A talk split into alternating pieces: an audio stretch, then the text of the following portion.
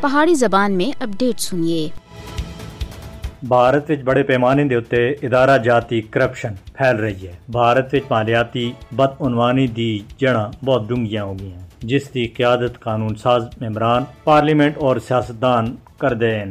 اس دا انکشاف Indian association for democratic reforms سن کیتا ہے۔ کرپشن پروسیشن انڈیکس وچ بھارت 180 ممالک وچوں 84ویں نمبر دے ہوتا ہے۔ بھارتی معاشی ترقی معاشرے دی مائکرو سطح دے اتے غیر جامعہ ترقی اور کاروباری ایگونز دی مرکزی پالیسیاں دی وجہ تھی اگے نہیں بات رہی۔ گلوبل ہنگر انڈیکس دے مطابق بھارت دو ہزار اکی ممالک وچ اس وقت ایک سو ستویں نمبر دے ہوتا ہے۔ بھارتی سیاستدان، بزنس ایگون بیروکریٹس اور بھارتی فوجی قیادت بھارت کی اقتصادی شرح نمو دے اہم وصول کنندگان ہیں۔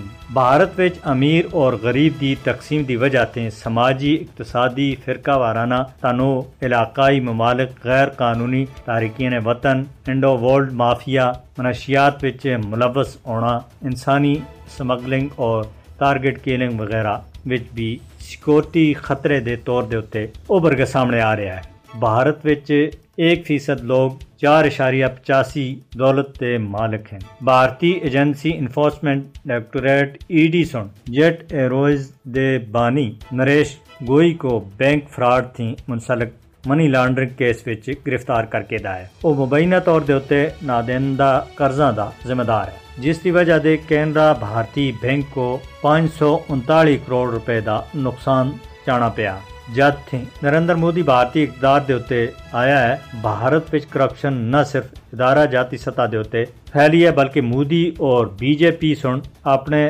دوستاں کو بھی خوب نوازیا ہے مودی سن جن دوستاں کو نوازیا ہے انہاں وچوں اڈانی اور امبانی بطور خاص شامل ہیں جد کے مرکزی بھارتی میڈیا چینلز کو بھی اڈانی امبانی گروپ سن خرید کے دا جس دن بعد بھارت وچ کرپشن دے گل کرنا قصہ پارینا بن گئی ہے